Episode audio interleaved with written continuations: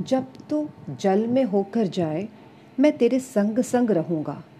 और जब तू नदियों में होकर चले, तब वे तुझे ना डुबा सकेंगी।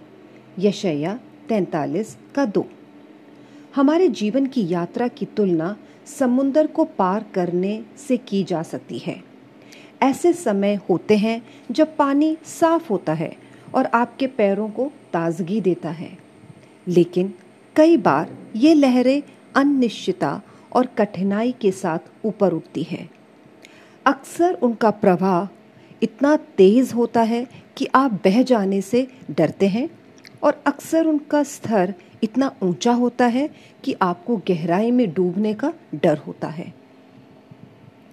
क्या आप परीक्षाओं और आगे आने वाली चुनौतियों से घबराए हुए हैं? परमेश्वर हमें अपने वचन के माध्यम से आश्वस्त करते हैं। कि, वह अच्छे और बुरे दोनों समयों में हमारे साथ हैं। अपनी आँखें प्रभु पर केंद्रित करें, ना कि उन लहरों पर जो आपको डुबा देने की धमकी देती है।